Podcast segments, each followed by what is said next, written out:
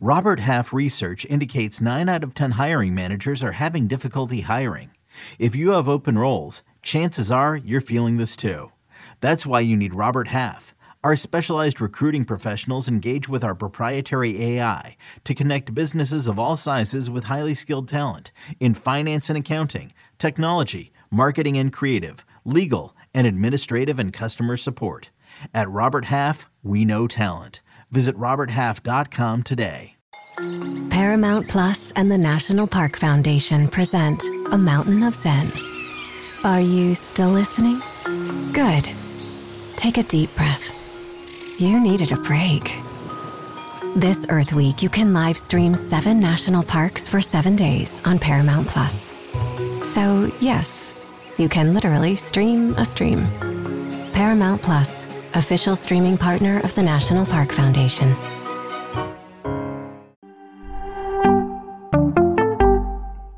Welcome to the Fantasy Baseball Today podcast from C B S Sports. Oh, and first pitch crushing! Deep left field! This is way back! Welcome on! Got a fantasy question? Email fantasy baseball at c b s i dot com.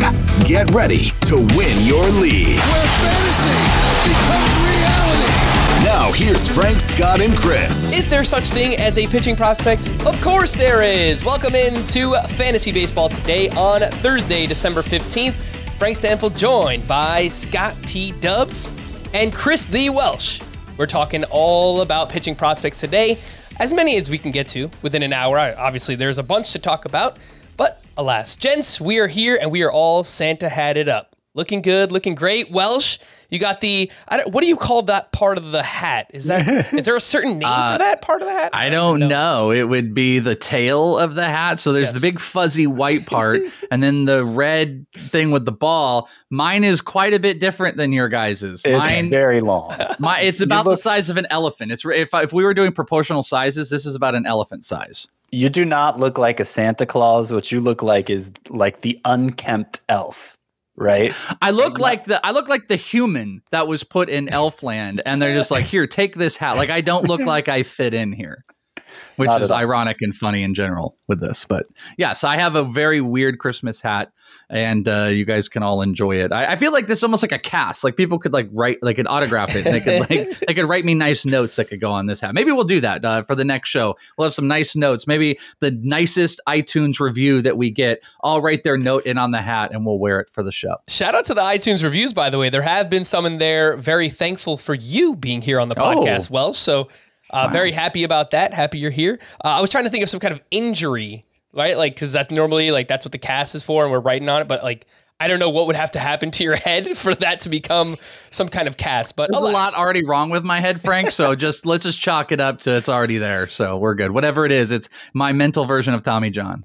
All right, let's jump right in because there are a lot of names to talk about. There's a lot of strategy to talk about, too, I think, when it comes to pitching prospects and how to handle pitching in Dynasty. Uh, we'll get to all of it, but let's start with the old acronym, which I led the podcast with, TINSTAT. You might have heard it before. If you play in the fantasy baseball industry, if you play in a Dynasty league, there is no such thing as a pitching prospect. Welsh, for those who don't know, why is this a saying and what does it mean?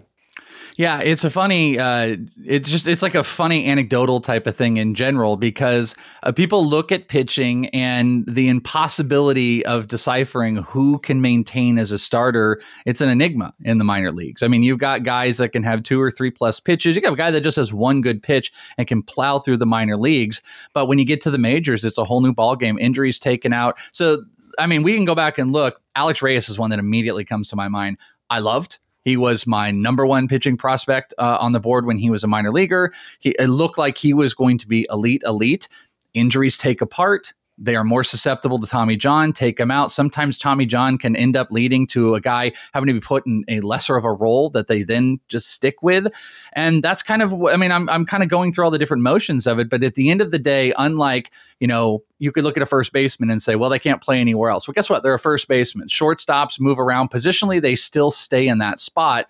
But the movement from a starting pitcher to a closer, that isn't relative in baseball, except maybe a guy moving from outfield position to util only. That's probably like the best thing I could possibly give you here. So they're just susceptible to injuries, and you could be gone for two years on them. So is there a true pitching prospect? I don't know. We all try to define and, and how we talk about them, Scott, when we look at these guys, it's like, we think this guy could be a starter. He's got the recipe to be it if all the things work out properly. Very unlike uh, hitting prospects. And I think projection is incredibly tough for all prospects, but even harder for pitchers, Scott, because we see time and time again, there are pitching prospects who are drafted very early in the M L B draft that don't really amount to anything. And then there's guys that seemingly come out of nowhere. And you could say that for any position, I think, but even more so for pitchers. I just feel like year over year, there's a handful, there's like ten, dozens of pitchers that really just come out of nowhere and they emerge as prospects. So I think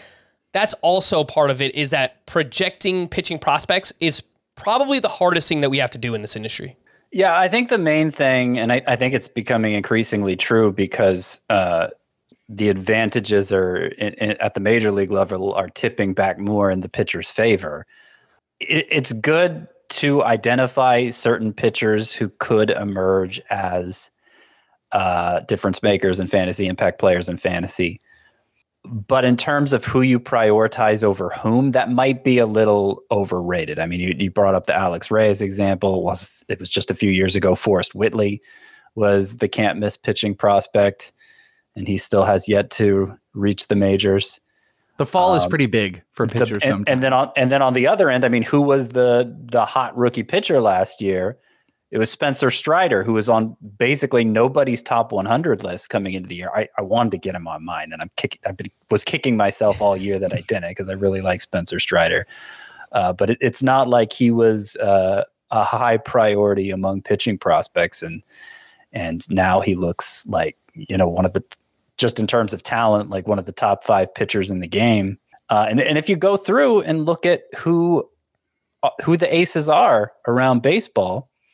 I mean, Sandy Alcantara, it's not that he wasn't a prospect, but he was closer to the back end of the top one hundred. Let's see, Justin Verlander, Max Scherzer, they were pretty big deals. Corbin Burns, Corbin Burns for most of his minor league career. I mean, it, it's not like he was a nobody. Prospect gurus knew who he was, but, you know, nobody, not that many people were profiling him as an ace, you know, projecting him to be that. Uh, let's see. Garrett Cole, obviously, is a former number one overall pick. Jacob DeGrom, completely out of nowhere, right? Nobody was on him in the minors. He used to be a shortstop. Yeah, he was a shortstop. I want to throw like Shane McClanahan too. Shane McClanahan actually was really funny about him.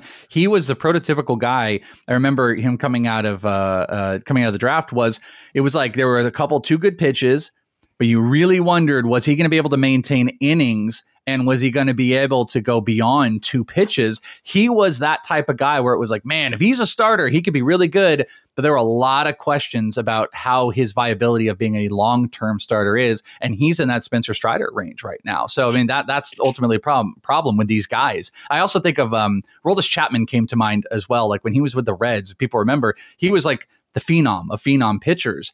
And they were going to develop him as a starter. But again, you, even with the best stuff, the best stuff, can't sometimes be maintained over multiple innings. And that's where it gets really wonky with these guys. And, you know, not to belabor the point here, but Shane Bieber, he was more an interesting minor league pitcher than a huge prospect. Max Fried, when the Braves acquired him a bunch, along with a bunch of other pitchers when they were rebuilding, it's not like he was the standout pitcher in their minor league system. Framber Valdez was basically a nobody in the minors. Uh, Luis Castillo wasn't that big of a deal when he was in the Marlins system. So like it goes on and on and on. It's, it's, you know, I, I'm just looking at the names at the top of the, the pitching rankings now. It's probably at best fifty-fifty. Okay, this guy who is now an ace profiled to be an ace in the minors versus this guy. We may have known about him in the minors, but we didn't really see him becoming an ace. And I think that's a really good illustration, Scott, of This this entire idea. There's no such thing as a pitching prospect because, again, projection that far out, you don't know what these guys are going to become. And there's just so much turnover from one year to the next with these pitchers emerging and uh, eventually, you know, potentially turning into aces. And we didn't really see that coming. So it is pretty hard to do. Let's jump into the top pitching prospects according to the Welsh. We'll start with his top ten in Dynasty. And guys, I'm not really a stickler on the uh, let's keep it moving kind of thing, but there's a lot of names that we want to get to, so let's keep it moving. Number one on the list, no surprise here, Grayson Rodriguez from the Baltimore Orioles, who had a great season last year, although it uh, was uh, a little abbreviated because he was dealing with a strained lat, but still fantastic numbers, two point six two E R A, zero point nine nine whip, one hundred nine strikeouts over seventy-five and two-thirds innings. Uh, looks like he has three plus plus pitches in his fastball, changeup, and slider. Uh, Welsh, I mentioned that this is for Dynasty, but I guess he's just the top pitching prospect regardless for both Dynasty and Redraft. His early A D P is one ninety-six. What do you think of that cost? Do you think he's up on opening day? Yeah, I think there's a really, really good opportunity that he's up on opening day. The thing that could take him off of it is the innings. Um, he had one hundred nine the previous year. He went seventy-five this past year with the injury. That's why I, I or one hundred three the previous year. I kind of really thought he would get pressed in the A F L. He didn't. So I think the innings could be a problem because that team is also going to look at him and, you know, what are they going to cap him at? Like one fifty maximum if they want to be really aggressive, maybe around one thirty. So that could be the thing where maybe they slow roll him and maybe they're not comfortable with it. But if there's a guy, you know, especially on this dynasty list going through the top ten, outside of the one guy that's already locked into a rotation spot, this would be the guy. And he's got the stuff. This team obviously wants to make moves. He is a three plus pitcher. His catcher is there, which I think is such a key. I'm a very big va- fan of uh, Grayson Rodriguez. And I think it's actually interesting too, because I think the injury that didn't give him that full season kind of took a little bit of the luster off of how important and how really great he is and how elite. But again, you know, the top guys and their level of working out is pretty difficult, but that organization does a really, really great job. Like you said, three plus pitches, more in the tank, and a great pitching organization. Grayson's a guy that absolutely can break camp, and he's worth risking an early pick on. And Scott, I think if we get confirmation that he will be in the opening day rotation, you're just going to see a rocket ship. This guy's going to move way up draft boards. We did a mock draft last night, and he went at pick one thirty-four. Mind you, that is a head-to-head points league, so pitching does traditionally get pushed up in that format. Yeah. But that was early to me. I, he went na- ahead of names like Jesus Luzardo, Nick Lodolo, guys who we know are going to be in their opening day rotations. A little went, bit earlier. A little earlier than I would take him. He went, and, wait, he went before Lodolo and Luzardo? Yeah. Like, like the, the reason he went a little earlier than I would take him is because, like I said, the needle's tilting more in pitching's favor right now. So there's not... You don't have to sell out that hard for the upside guy uh, at that range of the draft because there are a lot of upside guys, ones who have proven more at the major league level. But if we're just talking about Grayson Rodriguez as a prospect, I mean, he's uh, I, I've made the comparison to Jose Fernandez throughout his climb in the minors because he just handled every level so easily. His stuff, his fastball especially, was so overpowering. He has a very deep arsenal. He has great control of everything. Like there's there's just no flaws here. The one concern, if we're talking dynasty perspective, is he's barely gotten over one hundred innings once, and of course he had the the um, uh, the shoulder issue, uh, labrum, right? Uh, last year it was a lat. It was a lat, Scotty. Lat, lat. Yeah. Sorry, lat. And uh, so you know we haven't seen that Grayson Rodriguez can hold up over a major league workload, but he's got the perfect build for it, you know, big. Uh, I, I don't think in the long run it'll be an issue to the degree that you can predict such things with minor league pitchers. And uh, yeah, it's just very exciting. And I like, I'd be shocked if he didn't make the opening day roster for the. But what are they going to do with his innings was, though? In your mind, well, how, how are they going to? I mean, he's never had one hundred four innings in a season, and the minors coming off of an injury. Would you think they would press him like one seventy-five? I think they'll skip him at times. The, the way they, the way teams have been managing young pitchers' innings all over the league, uh, you know, probably could get to around one forty if he stays healthy, and uh, you know they skip turns here and there. But he would have been up around the same time as Adley Rutschman last year, if not for that lat injury. Mm-hmm. And um, obviously, all the incentives are for top prospects to make the opening day rosters now for for the draft picks and whatnot. So yeah, my only argument to that is twofold. Gunnar Henderson qualifies them for that. They do not need him for that. Second off, if there is a position that you want to have the most control over, it's pitching. And if they hold him over to what, late April or something like that with your Super Twos, you're getting a little bit more control. That I would just argue that I would treat him similar to how we look at some of those prospects in the bad years where they might not break open in camp, but you're going to get them within the first month. As soon as, as soon as that manipulation date, like let's not joke about it. As soon as they can manipulate him perfectly, he is up, because then what that does, they slow roll him in the minors. They don't need him to break camp to get that, um, that potential rookie of the year award, extra pick thing. And they can control him for a little bit longer. And then he still helps the team. That would be my only side well, point to that, well, which the, I would the, monitor. With the Henderson point, like that's that's one shot at securing a draft pick, and Grayson Rodriguez would give them another shot. That's a good like point. Only, that's only, a great point. Only one person's going to actually look at the Braves. Look at the Braves. They had the number year. one and two in voting in the N L, and Strider and Michael Harris. It's a great. It, right. You could look at that and put that to the Orioles. Good point. Yeah, so I think that is that is fair. That gives them another opportunity if they want to go down that route. For what it's worth, Steamer has Grayson Rodriguez projected for one hundred twenty-nine innings this upcoming season. And I, look, I think if the Orioles are not competing in the second half, they could probably shut him down at some point. You know, the hope is that you know, they're getting better, so maybe they are competing for a wild card spot or something like that, but that remains to be seen. Number two and four. I'm going to skip three for now because number two and four are similar. Not not necessarily in terms of like numbers and stuff, but in terms of appearance and size. Andrew Painter of the Phillies and Eury Pérez of the Marlins. They are both massive human beings. Painter is six foot seven, Eury Pérez six foot eight. They're both nineteen years old. Painter just coming off a ridiculous season. I don't know how else to describe it. one point five six E R A, point eight nine whip, one hundred fifty-five strikeouts, over one hundred three and two-thirds innings. Eury Pérez, the number is not nearly as gaudy, but known for having ridiculous stuff. Uh, a blazing fastball, a really good changeup as well. Welsh, give me your thoughts on both of these guys. Two really big dudes. Uh, Painter, I've heard only nineteen years old, but I've heard some whispers that he could be up as soon as this season. What do you think about those two? Yeah, I mean, that is something that is looming out there. He was the most phenomenal pitcher in the minor leagues this past year, and he's a big physical body. It's actually very interesting and weird that you've got these like comps across these two players that are both just like enormous in size.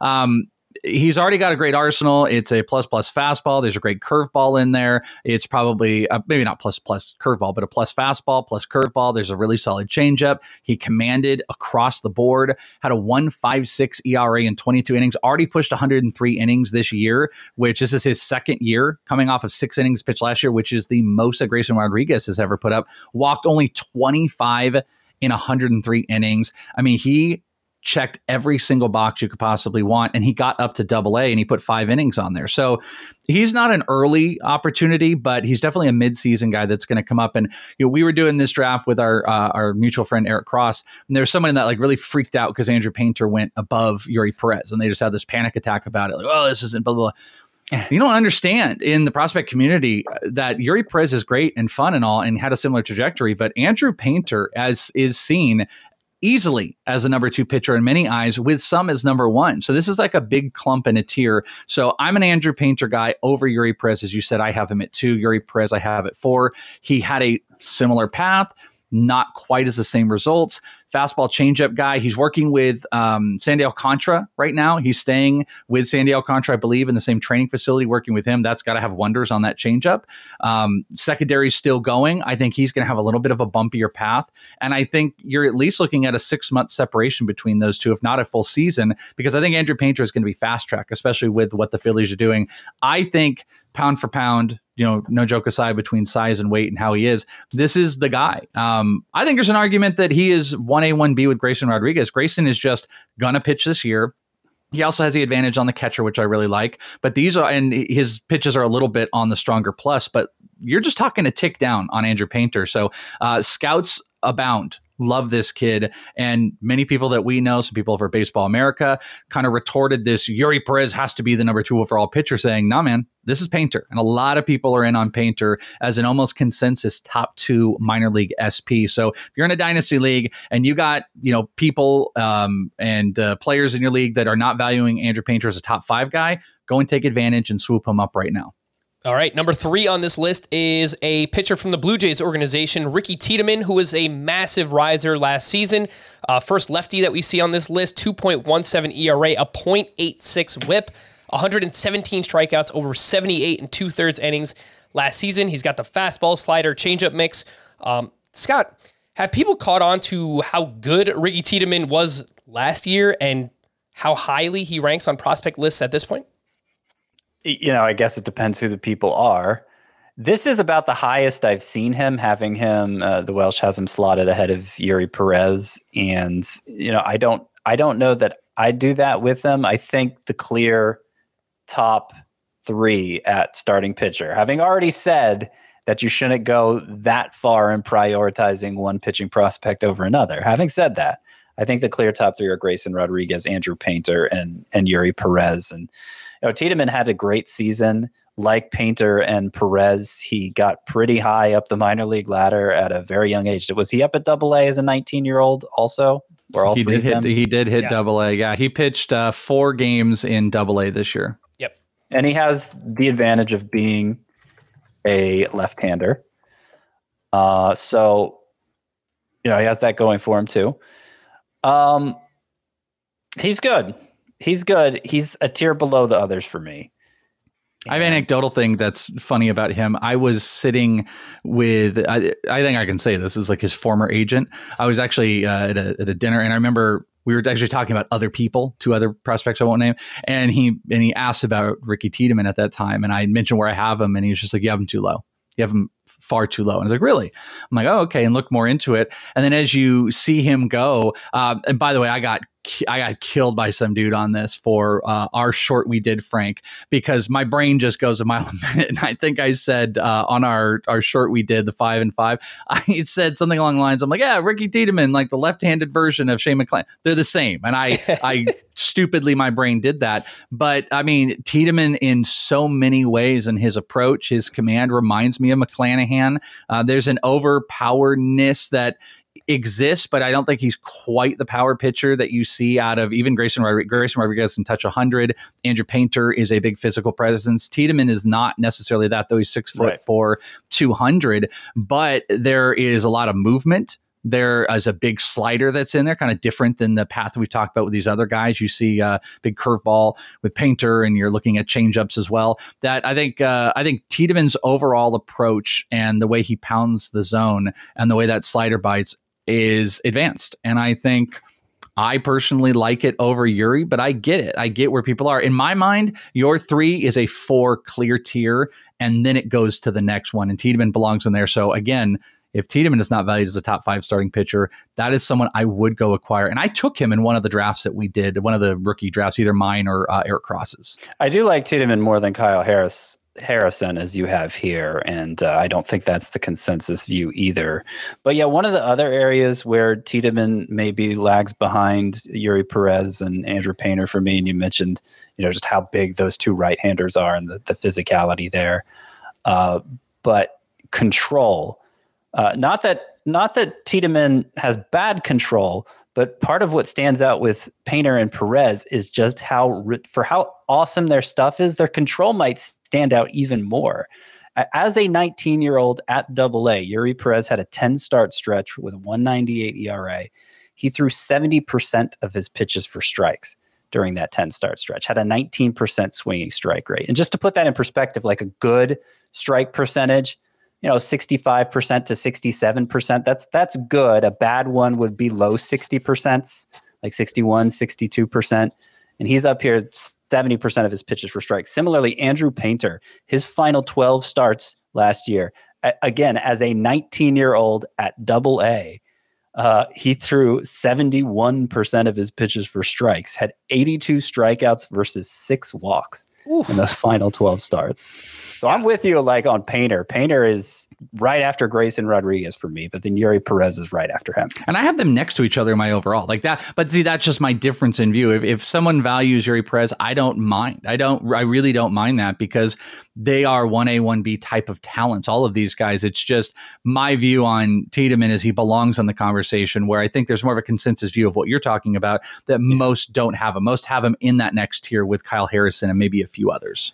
Speaking of that control, real quick on Andrew Painter, his walks per nine at each level last season, three point seven two, one point seven two, zero point six four. So just improving at every single level, exactly what you want to see from Andrew Painter. Speaking of control, I think it's a good transition to Kyle Harrison, who is another lefty here. Fantastic numbers, ridiculous strikeout rate. one hundred eighty-six strikeouts last season in one hundred thirteen innings pitched.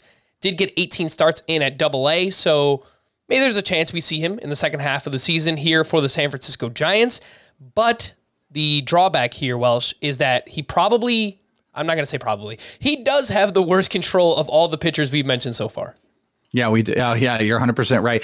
Uh, he's a big, predominant fastball slider guy. This is probably the big plus slider of all. I mean, I think it's rated a little bit higher, his slider, than Tiedemann's, but I mean, this is where he's getting his strikeouts on.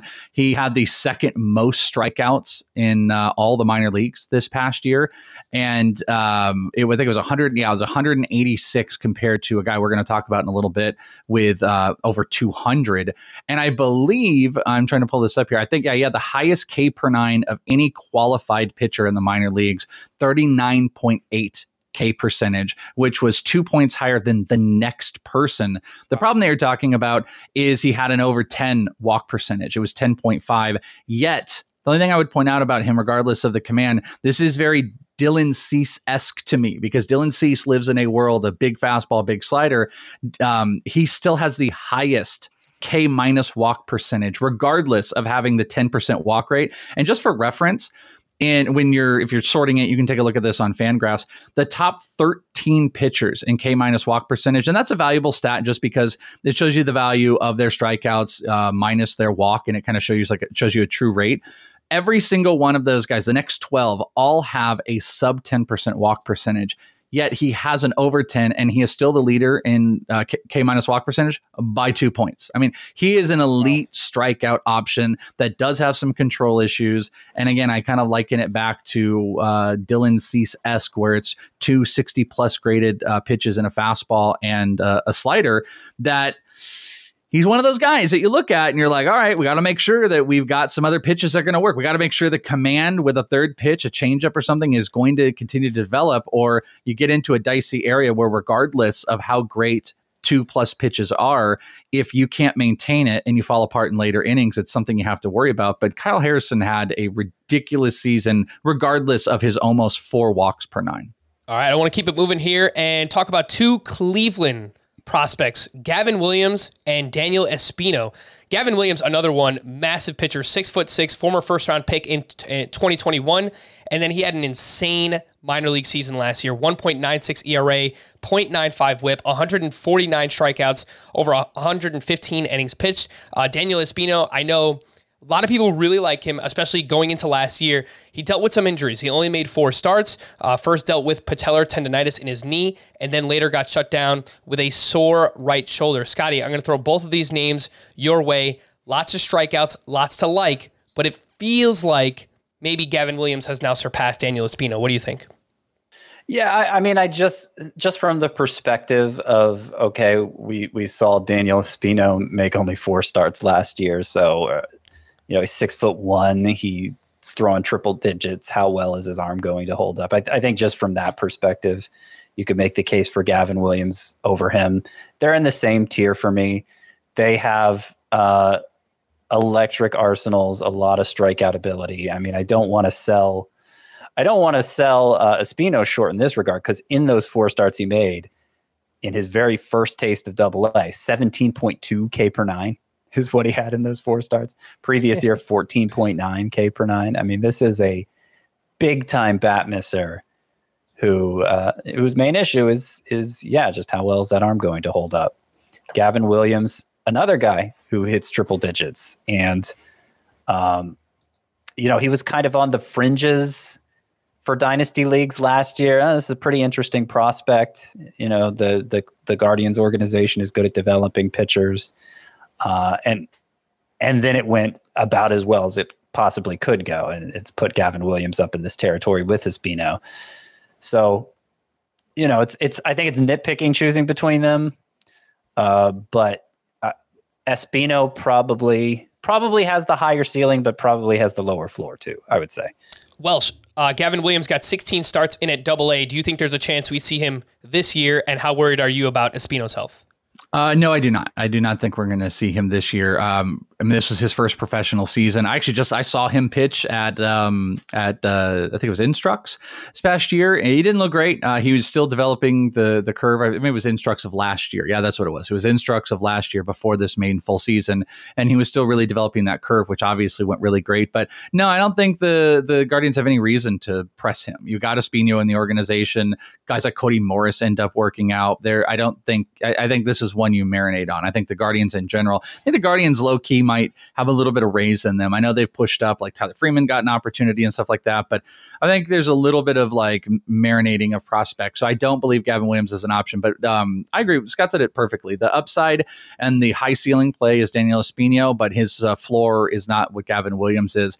Espino, my thing is like it's almost Grayson Rodriguez like because it's like three plus pitches. He's a big power pitcher. I love the kid too. I remember seeing him in rookie ball and uh, talking with him, and he's just a great guy who puts up one hundred mile an hour um, E Vs, but or uh, uh, velocity on the fastball. But one of the things you have to look at is if there's going to be kind of like guys like Alex Reyes, if there's going to be continued injuries that are going to follow him, they're going to have to minimize it. We've seen this a gajillion times over. Makes me think Anderson Espinosa just re-signed with the Padres, by the way. And that was one of those guys that was like number one pitching prospect. Arm just kept falling apart. Espino had some stuff before he was drafted. He had some stuff after he got drafted, missed majority of last season. If that extends, this is one of those guys that you'll have to look and just say, hey, listen, his he's not going to be able to hold out five or six innings. So how can we maintain this? And that would be, you know, electrifying back end of a bullpen. I'm not saying that'll happen because I like Espino. If I'm playing the ceiling play, I'm one thousand times over taking him. It's just there's a lot of questions coming off of this injury, but I think he's a really fun bet because he's cheaper right now. People are kind of forgetting about him. And had he played a full season and been ninety percent of what he was and leading up to it, I think we would be talking about him as the number two overall starting pitcher on this sport. He would be up there with Andrew Painter for sure. Yeah, I was just going to say, I think he would be part of that top tier that you included with Painter and Eury Pérez and Tiedemann. I think he would be in that group as well. Again, that's Daniel Espino of the Guardians if he was healthy last year. The strikeout upside, again, I just want to emphasize this. It is massive. two hundred twenty-one strikeouts. Over one hundred thirty-three and two-thirds minor league innings. A huge upside there for Daniel Espino. Number eight on this list is Hunter Brown. We'll get to him a little bit later on when we talk about pitching prospects for redraft leagues. The last two names on this list, nine and ten, we've got Taj Bradley of the Tampa Bay Rays. Does it a little bit differently than other prospects we've talked about. Fastball-cutter combo, which is maybe why we don't see gaudy strikeouts, strikeout numbers from him. He doesn't, or at least you know, I, I haven't read into it too much. I don't know that he has that that wipeout slider or changeup that's going to get whiffs, but the fastball cutter is a very, very useful combination for him. And then Brandon Pfaadt, who is gaining steam right now. He, yeah. I heard people talk about him at First Pitch Arizona, and now I'm in a slow draft at the N F B C, and he went in round twenty-two, and I, I think that there's a lot of steam coming with Brandon Pfaadt. So, Welsh, talk to me about both of these guys. Taj Bradley with Tampa Bay, Brandon Pfaadt with your Arizona Diamondbacks. Yeah, I mean, just real quick on Taj Bradley, I'm just a big fan. This is a guy that I think is can be deceptive in his delivery, uh, can punch the ball in the zone, two point five seven E R A this past year. Pretty good strikeouts, one hundred thirty-one innings, still one hundred forty-one strikeouts. If he fully develops, um, I think this is a guy that could go the other direction if a team decided to it. They don't press him, but I, I just think he pumps the, the zone really well, and I'm a fan. But Brandon Pfaadt, this is a big one because I you, you're hearing us talk about him right now. It's because I have him as a top ten S P. And I just talked about this on my show Prospect One that I had said he is one of the biggest breakout guys as far as in the offseason of looking at that. I think he deserves to be a lot higher. And I've got him, I think, at number nine on my list here of overall minor league starting pitchers. And some notes I had talked about on Prospect One, just to kind of give you guys some context. As far as who the pitcher he is, there's a lot of movement inside. Uh, he can sink, he can ride the fastball, mid nineties slider, um, and the slider really bites. There's a changeup in there. But what I find really interesting uh, about him overall is like this big, big step up because he led minor league baseball in strikeouts. two hundred eighteen. No other player did this. Here's some other crazy markers. thirty percent uh, K percentage. He had a twenty-five point nine walk minus K percentage because he only had a four point one walk percentage. He had a one point seven eight walk per nine and an eleven point seven five K per nine. Well, mind you, this also went to the P C L. I mean, he going up into the P C L, which that you want to talk uh, about a guy I, that did this before? Yeah, go ahead. Go, I want to give you a stat related to that. Okay, yeah, well, so P C L, yeah, yeah. And maybe I'm stealing your stat here. I don't know. Nope. Um, So we saw Ryan Nelson come up late last year for the Diamondbacks, right? We saw Drey Jameson come up late. Both of them pitched very well in the little bit we saw of them. Ryan Nelson for triple A Reno of the P C L had a five forty-three E R A at that level. Drey Jameson had a six ninety-five E R A at that level. Meanwhile, uh, Brandon Pfaadt, the one of those three who we didn't see last year, had a two sixty-three E R A at triple A Reno. This is also coming off of a double A where he had a four point five three E R A in the Texas League. So it's unheard of, the idea of improving from the Texas League to the California League. You know who the last, uh, or the P C L, you know the last person I think of that did this? I know, I know. Z- Zach Gallen. Zach Gallen. Zach That's Gallen. exactly yep. right. Zach Gallen put up absurd, absurd triple A numbers in the P C L when he got traded over that we're like, oh my God. And Zach Gallen at that time was fun, but didn't have this overpowering stuff that we were all buying into. But then he comes in and he dominates the P C L. The last, the last Diamondbacks pitcher I remember doing this. He, this guy doesn't walk, led minor leagues in strikeouts, and has a good three-pitch arsenal. His problem He gives up the home run at an alarming rate. That has got to be worked out. The home runs are something he's going to have to work through. Uh, cause, but because he's pitching in the P C L. Yeah, no, I mean, the P C L is part is definitely part of it, but he hit nineteen homers he gave up. He gave up twenty-eight homers this past year. nineteen came from double A. So it's not just the P C L. The P C L obviously played a but, role in it. But double A is a really tough place for the, in the Diamondback system to pitch to. It is. But just, think of that. Think of the only thing you're picking apart of this yeah. player who's got a you know great movement on uh, three plus pitches, who led the minor leagues to strikeouts, is not walking, pumping the strike zone. What's the big knock? Home runs. We can deal with that. Yeah, we can, we can absolutely get through that. But that's why Brandon Pfaadt is on a rocket ship up. He's also twenty-four years old. He should get some run very early. I think there's an opportunity, honestly, that the Diamondbacks, with how they've gone, they might want to take a look and just go baby back, because they're not making any of these moves that they had told it that, you know, they're, oh, we're into Xander Bogaerts and whatever. Go Nelson. Uh, go uh, Drey Jameson, go Brandon Pfaadt, and just pair them with, if you got to pair them with Bumgarner, whatever. Um, I'd rather Bumgarner go, but then get Merrill Kelly in there and uh, Zach Gallen and uh, figure it out. But Brandon Pfaadt is a guy that everyone should be in on right now because yep. it's absurd what he's done. Yeah, I- I'm with you. You're going to have company here ranking Pfaadt this high. I know it's not the consensus view, but uh, you know, I'm I'm just now putting together my pitcher prospect rankings. It's the last position I have to do that for. Um, And I'm I'm I'm thinking the same thing. Like after, you know, there's there's five or six pitching prospects that belong at the top, but right after that, I'm thinking that's that's the range Brandon Pfaadt belongs in. And by the way, because if you're trying to guess at the spelling of his name, you're never going to get it. That's never. In your, you look at his name and you have a panic attack. You're like, what? Go ahead. P F A A D T. There you yep. go. And mm-hmm. I can relate to what you just said, Welsh, because my in-laws are Polish, so. I, I've I've seen some fun names trying to sound them out. It's it's pretty tough. Um, yeah. But yeah, again, that is a spelling on Brandon Pfaadt, and a name you're going to need to know early on in redraft leagues. Obviously, should know already for Dynasty. Uh, real quick, Welsh, how do you rank all three of the Diamondbacks pitching prospects, Drey Jameson, Brandon Pfaadt, Ryan Nelson, from both a Dynasty and a redraft perspective? Um. Okay. Okay. So yeah, those are different. Dynasty, it is Brandon Pfaadt in his own world. And then I would go, um, the next tier is Drey Jameson and Ryan Nelson.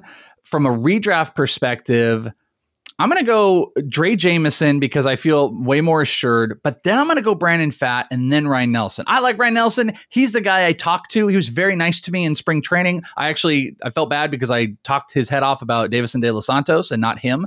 And he was so nice. And he was really smart, by the way, because I had a couple other pitchers that just got goofy about De Los Santos, but Ryan Nelson was really talking to me about pitching. And I think he's a really smart guy. And I think he's solid.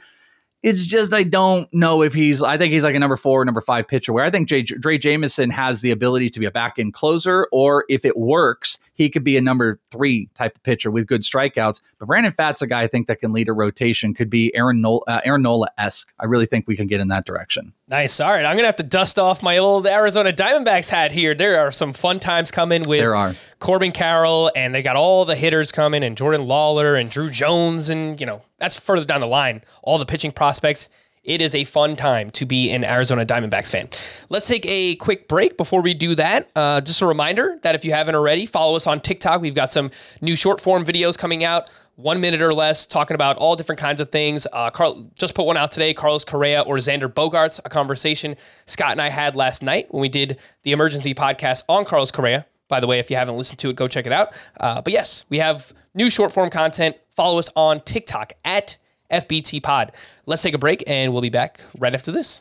When you have sports mixed with your pop culture, along with humor and celebrity interviews, your earbuds are enjoying The Rich Eisen Show. Dan Orlovsky, are you still a Jaden Daniels is the best quarterback available in the draft guy? I think the three things that make it stand out for me are, number one, I think his ball placement versus man coverage is the best in the draft. Every quarterback in the N F L is accurate. He's got the best on tape. Number two, most transferable stuff to the N F L. And then I think the third thing is pocket peace. Search for The Rich Eisen Show on YouTube or wherever you listen.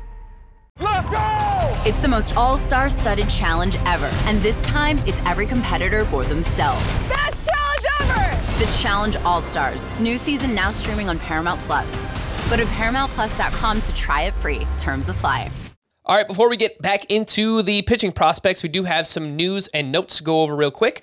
Ross Stripling signed a two-year, twenty-five million dollars contract with the San Francisco Giants, and it was a really strong bounce-back year for him. three oh one E R A, one oh two whip with the Blue Jays, and he leaned into his changeup last year, throwing a career-high twenty-seven percent of the time.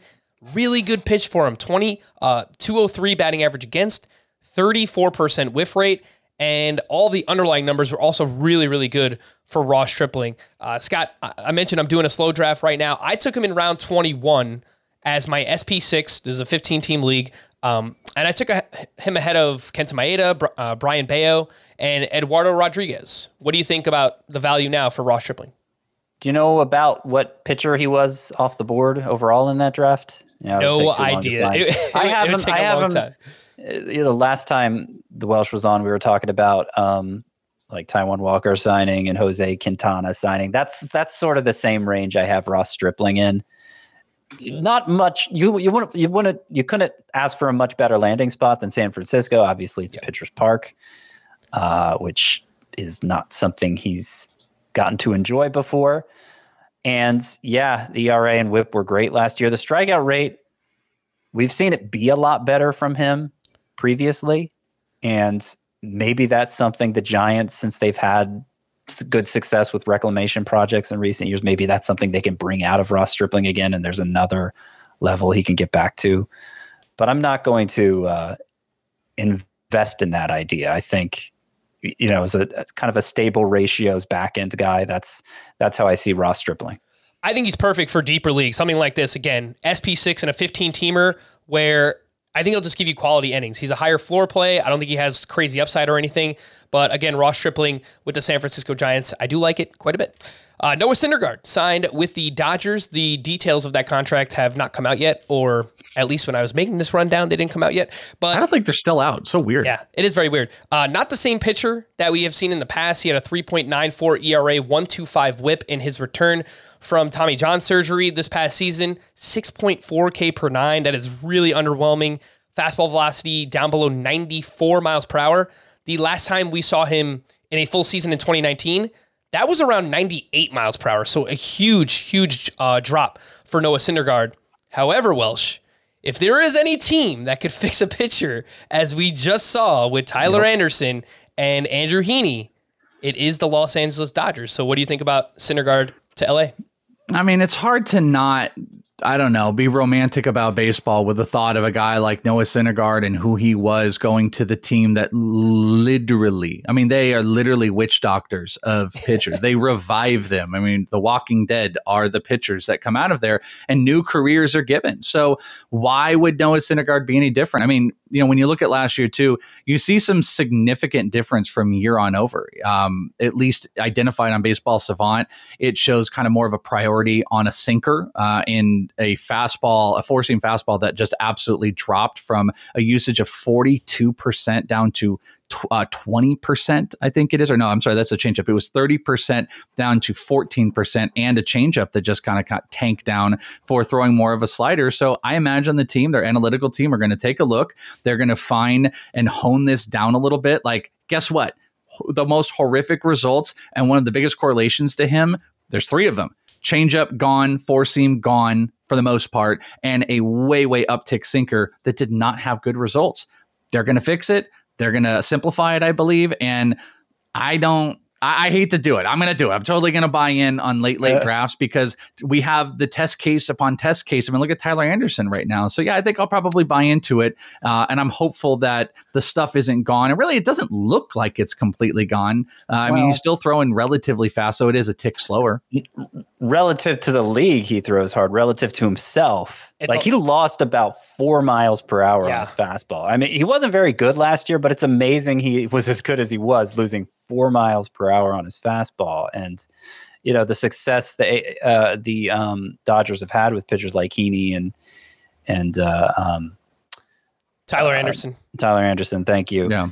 Like introducing just like this incredible off-speed pitch for each of them that allowed them to take off. So I don't know. I don't know. I mean, they wouldn't have. So it's one year, thirteen million. Those are the terms of the Syndergaard deal. Yeah. And, and apparently he turned down longer deals from uh, other teams because he wanted to be with the Dodgers and because he knows their reputation. He wants so to get paid. It sounds like he's a willing participant and being fixed. Yeah. yeah. This is like a um, Bellinger type thing where it's like one year, prove it type of deal, go hit yeah. a good ballpark. He gets to go with an organization that gets to, I, I have to imagine it's just simplifying what he's doing on the mound. And like you said, maybe it's just changing up the pitch mix. Yeah. So is it? So are you taking him over like the Stripling, Quintana, that kind of boring, but yeah, I think safe. I would. I really think I would, and and it's it's kind of gimmicky, and I understand that it's gimmicky, but yeah. I don't know. Like I mean, Alex Wood, Alex Wood, Tyler right? Anderson, yeah. Tony Gonsolin. I mean, it just the list goes on, and and you can see some anomaly, massive, massive. You go to his Baseball Savant page, and it is just arrows crossing over arrows. It looks like one of those uh, wacko crime scene things where it's just string going to here and here. Who's the villain? Who's the bad guy? That's what his Baseball Savant page looks like right now. And it's just the Dodgers have the track record. So I'll probably buy in a little bit. And um, yeah, I mean, also you got, you know, drive, as someone in the chat pointed out, drive lines here. That's a great place to go. So yeah, I'm, I'm probably going to be a buy in relative to where he is, of course, and who's around. And the Dodgers do have some history with driveline. I know Kershaw went there, got his velocity back up a little bit. Kenley Jansen did the same thing. So if they can yeah. get Syndergaard even back up a tick to like ninety-five miles per hour and figure out a slider, would not surprise me one bit if uh, they can get him back on track. Obviously not the Noah Syndergaard of old.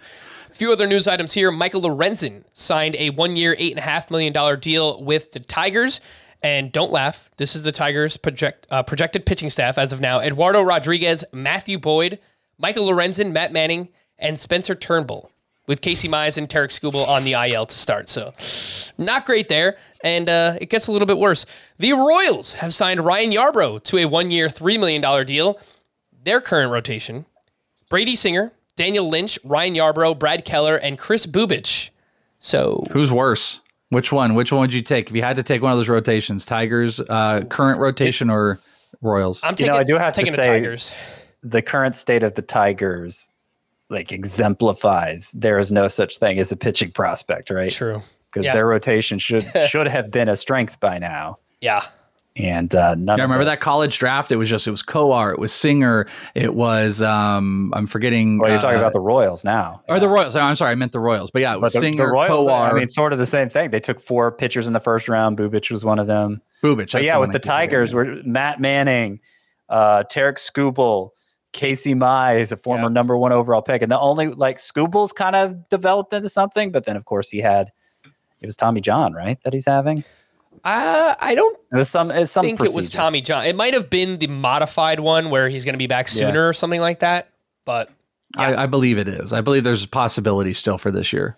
The Guardians have agreed to a one-year, six million dollars deal with catcher Mike Zunino, who missed the majority of last season after undergoing thoracic outlet surgery in late July. He is one year removed from a thirty-three homer season, albeit with a two sixteen batting average. Welsh, how much does this what, affect... What? Sorry, flexor tendon surgery for Skubal, and uh, Casey Mize is the one having Tommy John. Ah, yes, yes, that, that is correct. Um, well, so I was going to ask you how this Mike Zunino signing might affect Bo Naylor's playing time moving forward, because he was a catcher prospect that, you know, we had some interest in for next season. Yeah, I mean, I think it definitely does. It's something that's always been in the back of my mind with Bo Naylor is he's just not going to be a catcher. And I don't know if the team back in rookie ball, he was working in the outfield, a uh, very utility type of player. So he's played in the outfield, uh, at least in rookie ball. I don't remember what it's gone throughout the minor leagues. That I don't know. I got to be honest with you. I, this might kind of speak to it. And also look at guys like Varsho. Like, you don't need that. If the right. team... The team is not going to trust. Here's a big way to put it. The team would not trust Bo Naylor coming in and being the guy in the first season. There's no way. The Diamondbacks didn't do it. So this is an opportunity for them to have the guy that helps them now, and they'll probably move a guy like Bo Naylor to play some there, just similar to Varsho. Go some in the outfield. Maybe you're DHing a little bit. He's got some versatility, and you kind of slow roll him into the catcher role. For fantasy, you just hope that, you know, if he were to play a decent amount of the season, it doesn't come off. Your worst nightmare is he comes up for thirty games, and twenty of those are in the outfield, and he doesn't get enough catcher eligibility. Then the next season, you don't have catcher eligibility, and that's kind of your nightmare for what they do. But I would I would treat it, he's not like Dalton Varsho, but I would treat it in that same world. Yeah, I don't think he has the same kind of upside as a Varsho, but I th- do think positionally what you're saying makes sense, is that they can maybe play Bo Naylor in the outfield a little bit, secondary catcher, and we're seeing more of that in baseball now. M J Melendez comes to mind. He's been playing yeah. the outfield and secondary catcher for the Royals. Uh, the Blue Jays have three good catchers that are good hitters as well, so we're, we're seeing quite a few of the, uh, these catchers come up. Harry Ford in a couple of years, too, could happen with him as well, so uh, it's an interesting time for catcher prospects. Owen Miller was traded from the Guardians to the Brewers in exchange for a player to be named later or cash considerations. Not both, though. The Dodgers acquired reliever J P Fireison from the Rays in exchange for minor league reliever Jeff Belge, and only a few big names left on the market. Uh, and the always reliable Bob Nightingale reported the Cubs, Twins, Red Sox, Dodgers, and Braves are all in play for Dansby Swanson. The other marquee free agent left is Carlos Rodon. John Heyman reports that there is a sizable gap between Rodon and the Yankees. I've also seen the Cardinals and Twins rumored to be in on Carlos Rodon. Let's get back into some pitching prospects here. Names that we need to know for redraft. Number one, no surprise, Grayson Rodriguez. We spoke about him already. Hunter Brown is next up. He was number eight on the Welsh's top pros- uh, pitching prospects overall for Dynasty Leagues. He's number two on this list. And Scott, I'll come to you first here. Hunter Brown came up last year for a little bit. He flashed for the Astros. I think there's a lot of upside there. If anyone remembers, this is the kid who idolized Justin Verlander. Then they were pitching in the same rotation. They basically have uh, the same delivery, same motion, everything going on the same. I think there's a lot to like here, Scott, with Hunter Brown. I just kind of worry about where the innings are going to come from. Is he going to be in the rotation for the Astros this year? But then again, I had those concerns about Christian Javier last offseason too, and it didn't really matter. So what do you think about Hunter Brown? Yeah, yeah it, it, I'm not sure where it, where he's going to be opening day. Major league rotation, minor league rotation, major league bullpen. I, I think all of those are in play. They do have a clear starting five without him. Uh, More and more, we we teams we see teams go to six man rotations at times, and, and that could be in play at some point. Obviously, any of those five currently in the rotation could get hurt. So Hunter Brown will at some point certainly be a factor. And um, you know, he really impressed when he got called up, and I, I kind of it kind of took me by surprise because remember when it happened, I I compared him to Ryan Pepio, who had been called up earlier. Like really, really, really good stuff, but the control, very suspect. And uh, that certainly played out for Pepio during his couple stints with the Dodgers. But it didn't for Brown. He came up throwing strikes. He threw, uh, you know, I, I said a good strike percentage of sixty-five, sixty-six percent. He threw strikes at a sixty-seven percent clip after getting called up. It was only like sixty-three, sixty-two percent in the minors. So I don't know what clicked for him. But the thing that needed to click immediately did. Small sample, of course, but it's the kind of thing that normalizes quicker than others. And uh, I'm, I'm pretty encouraged. I, I'll also have relief pitcher eligibility if you play in a head-to-head points leagues. That's also throw out another reason to care. The Brandon Pfaadt stuff. He did this in the P C L. Um, Hunter Brown did P C L numbers of a two point five five E R A, one hundred thirty-four strikeouts. His walks were a little bit heavier than Brandon Pfaadt. There also was, I'm going to throw this out here. It, does, it looks like it might be dead, but there were some pretty heavy rumors about the Astros and the Diamondbacks talking about guys we've talked about. Dalton Varsho. And the conversation is pretty centered around Hunter uh, Brown. And I don't know if the Astros, that might have been the deal breaker overall in the conversations. There was there was like a two day marker where a lot of the um, Astros reporters online were talking about, hey, they're talking, they're talking. It's a big return. And then just yesterday, one of the reporters was like, I don't think this is going to happen because I think the Diamondbacks are asking for plus, a Hunter Brown plus. But just throwing this out there that if it were to end up working and the Astros were to consolidate, that maybe Hunter Brown could even be on the market because you pointed out they got five guys. They got their five starting pitchers. They've got some control on them. It's tough to trade young, controllable pitchers that you think really highly of. But if you can, I mean, a guy like Dalton Varsho would make all the sense in the world, um, especially with an Astros team who missed out in a couple um, different spots and the versatility that he would provide. But uh, Hunter Brown is a phenomenal pitcher, great mix, kind of a power pitcher with good strikeouts. Uh, the baby Verlander stuff is out there. And I, I think they need to find a way early to get him some work. And they've also played around with some of these other guys being in the bullpen. So you never know what this team will decide. We'll, we'll learn a lot more and maybe have to move down a little bit on draft, on redraft lists, a tiny bit based on what happens in spring training, but that'll tell us. But either way, he belongs on the top five. I've heard some whispers about Luis Garcia potentially being moved to the bullpen. So, you know, maybe that's something where Garcia starts the year in the rotation and then later on Hunter Brown comes on and they put him in the rotation. There was a report last year that last year, this past season, I always talk like we're already in the new year. We're not in the new year yet. The Astros offered Jose Urquidy straight up for Wilson Contreras with the Cubs last season. So I still think there's a chance they can move one of these pitchers, uh, an Urquidy, a Luis Garcia, for a catcher, if they wanted to do that. Sounds like they're inter- yeah. interested in Varsho. And then Hunter Brown has a shot that way, too. So there's there's plenty of ways for this to play out before we One get to spring training. One of the starting five for the Astros is Lance McCullers. Oh, yeah. That, that's just, also true. Just putting that out there. that, yeah. No, that's a fantastic point because, uh, yeah, definitely not the model of health or consistency. Always opportunity for somebody else when Lance McCullers is in your rotation. Absolutely. Uh, number three on this list is Cade Cavalli with the Nationals. Big fastball, lots of strikeouts, poor control. There was a report that he will be in the Nationals opening day rotation. Not exactly sure what the innings total will look like this season. He got just over one hundred total last year. You know, maybe it's like one thirty. If they really want to push him, he gets up to one forty. Uh, I like the strikeout upside here, Welsh, but I do worry about the control and the whip being, you know, very hurtful for you. Yeah, this is like, uh, you know, we were talking about like Kyle Harrison. Kyle Harrison's got, you know, big stuff with walk problems. Uh, Cavalli's got some big stuff, but the walk and overall command problems are just a lot more um, prolific. Uh, and that's just, there's nothing else to say about that. I'm not the biggest Cade Cavalli guy on the entire planet. Last year in the minors had a three point seven one E R A, struck out one hundred four over ninety-seven. He got one game start, uh, six strikeouts in his little major league debut. But he's on this list because of exactly what you said. He's aligned for a rotation spot. You know, it, it's fun with hitters. I would just point out it's really fun with hitters on bad teams to speculate, like C J Abrams, Luis Garcia. Kind of fun to speculate on this year in draft if they could pick up. Pitchers are a lot tougher because you got to have run support overall. So I think these guys are tough. Uh, even Mackenzie Gore, these guys are tough to, to bet on, but it's simply because of the strikeout potential and he's going to get the early opportunity. But I'm with you. I think the walks are a major problem to uh, to watch. And I don't know how long the Nationals are, especially early on in the season, will let that go. Until the back end when they're clearly out of contention and vying for their shot at Dylan Cruz next year, uh, then you just kind of let him do his thing. But yeah, he is probably the wildest of all the guys on this. Just a, a quick note on Cade Cavalli, because you, you might look at the minor league numbers and be like, eh. Got off to a miserable start last year. His final twelve starts at yeah. triple A, he had a two twelve E R A.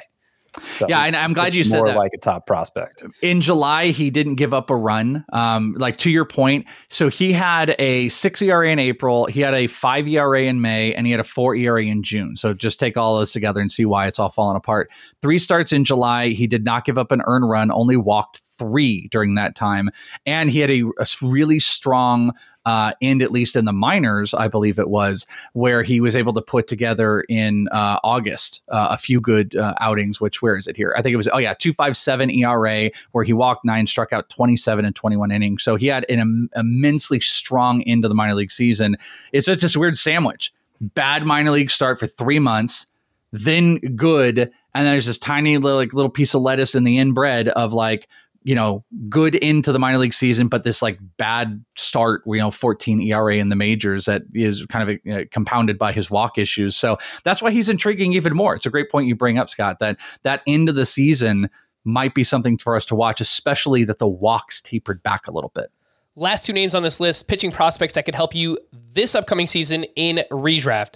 Drey Jameson with the Diamondbacks, we mentioned him already, made four starts at the end of the year, one against the Dodgers, one against the Padres, two against the Giants. He had a one point four eight E R A, one eleven whip, nearly a strikeout per inning, fifty-six percent ground ball rate, really like that as well. Did give up a lot of hard contact, four point four nine expected E R A according to StatCast. Uh, and then the other name here is Ken Waldachuk with the Oakland A's. Came over from the Yankees in the Frankie Montas trade, and great minor league numbers for Waldachuk.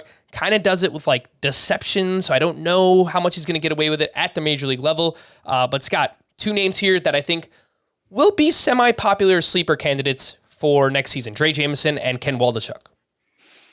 Yeah, I like Jameson more.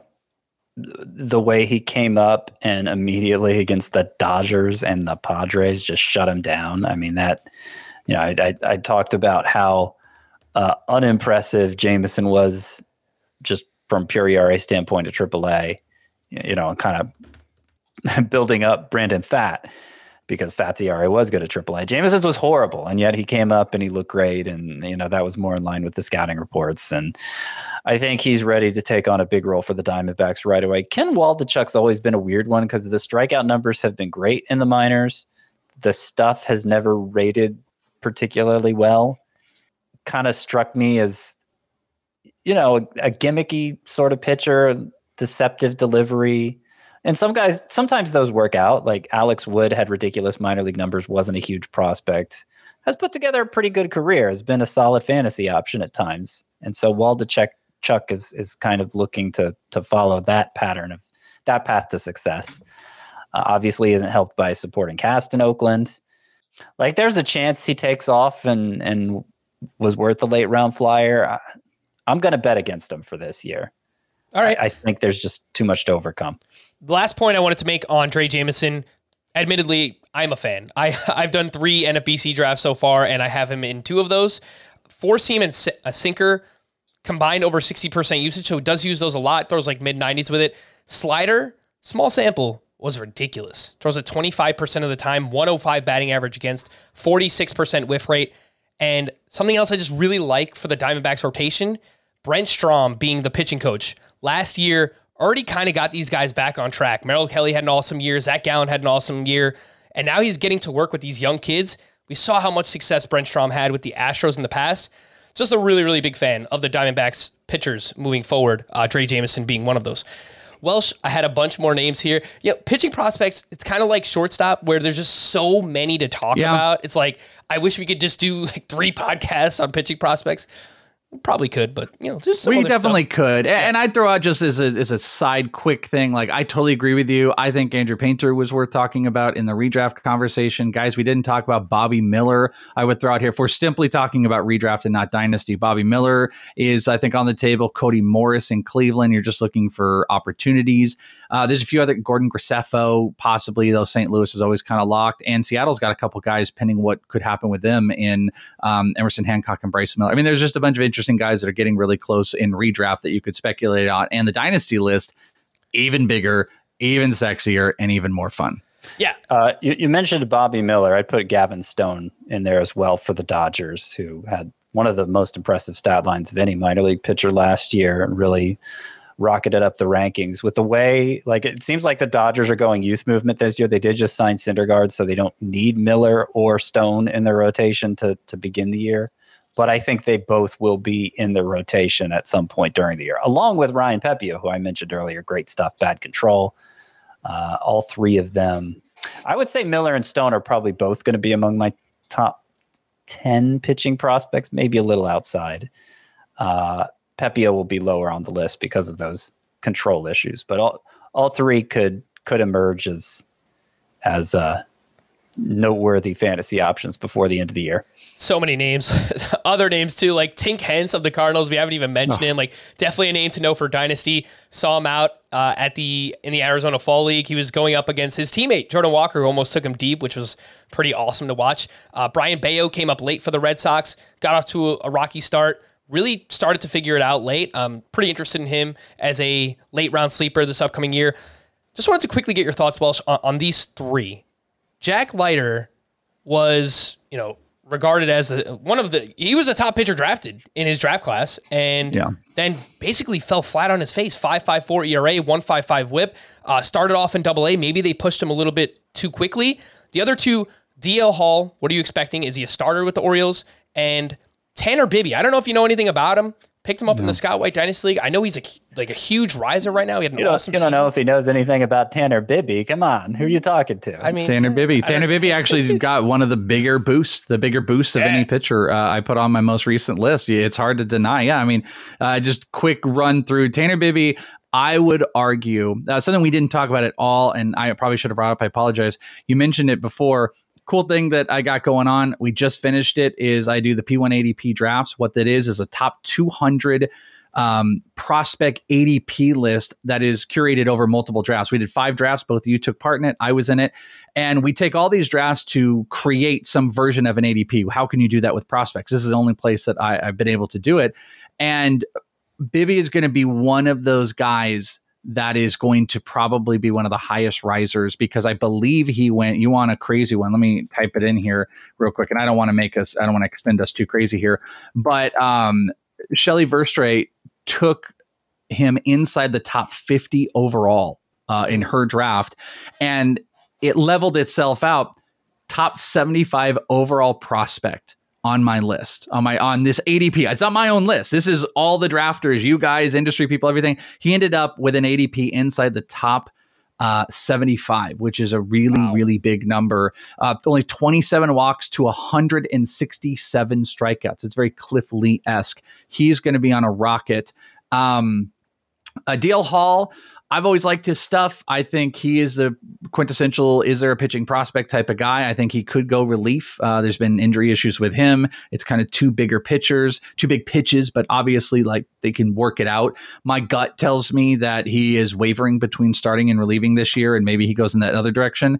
And Jack Leiter, someone just asked me this question online about, am I a buy or a sell on him? And I'm still a buy. I think they did push him aggressive. There's a trend that the Rangers have going on that I don't know if it's them or they uh, or they're letting these guys do this, but you now have seen both Vanderbilt pitchers alter the way they're throwing. Uh, it was clear with Kumar Rocker, and the same thing has kind of been seen with Jack Leiter, which I don't know if, if it's had weird results.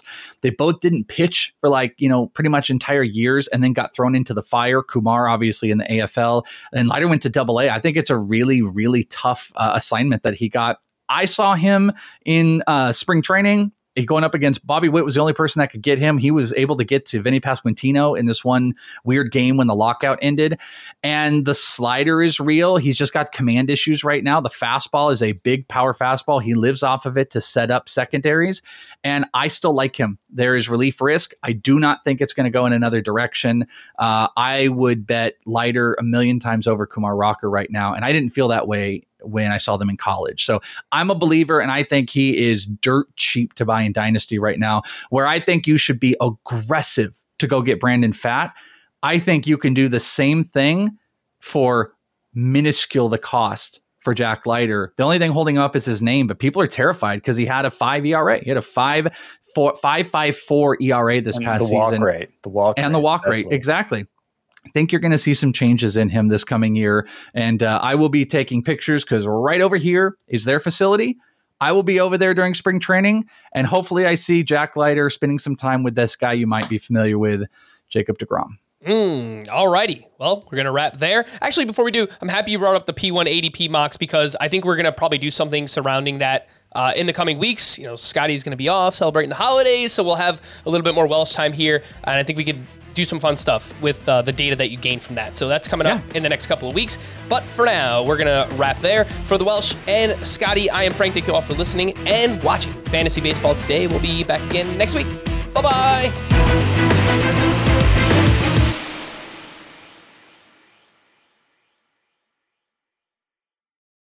Paramount Plus and the National Park Foundation present A Mountain of Zen. This Earth Week, you can live stream seven national parks for seven days on Paramount Plus. Paramount Plus, official streaming partner of the National Park Foundation.